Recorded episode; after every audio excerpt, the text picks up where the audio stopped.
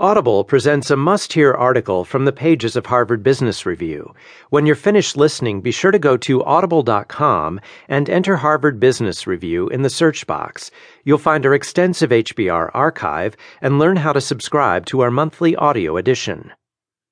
Now, in Capture More Value, Stefan Michel, a professor of marketing and service management at IMD in Lausanne, Switzerland, writes that innovation isn't worth much if you don't get paid for it. When Switzerland based Vestergaard introduced its LifeStraw technology, it proved it could innovate. LifeStraws remove 99.99999% of bacteria and 99.9% of protozoan cysts from contaminated water. The product is a favorite of aid organizations. Over the past decade, LifeStraws have been distributed after almost every disaster. But not every place with bad drinking water is a relief zone. 780 million people in the world lack access to clean water in their daily lives.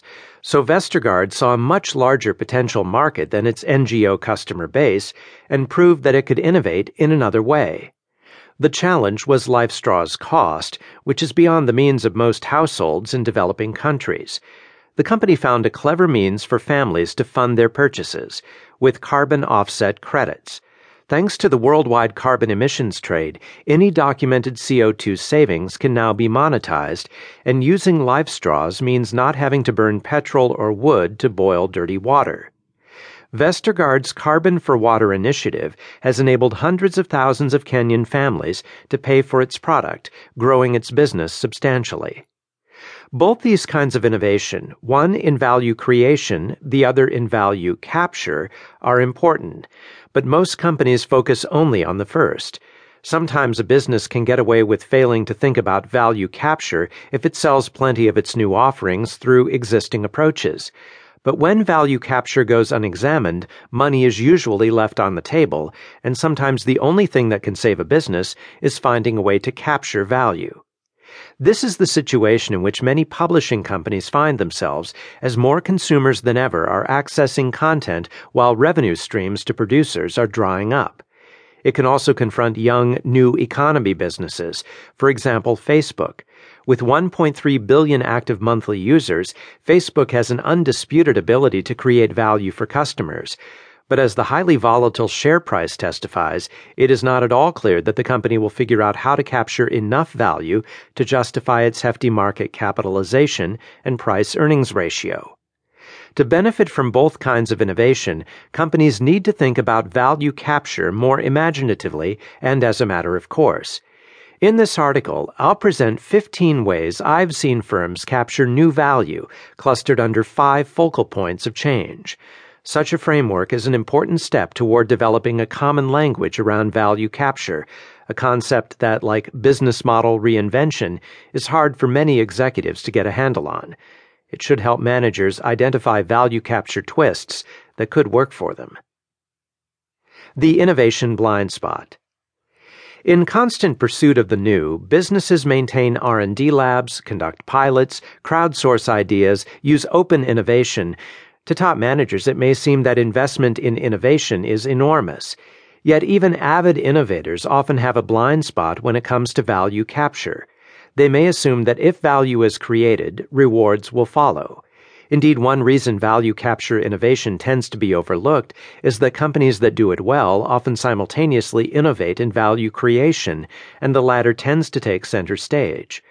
For example, when Netflix became a mortal threat to Blockbuster, it was easy to chalk up its victory to greater value creation.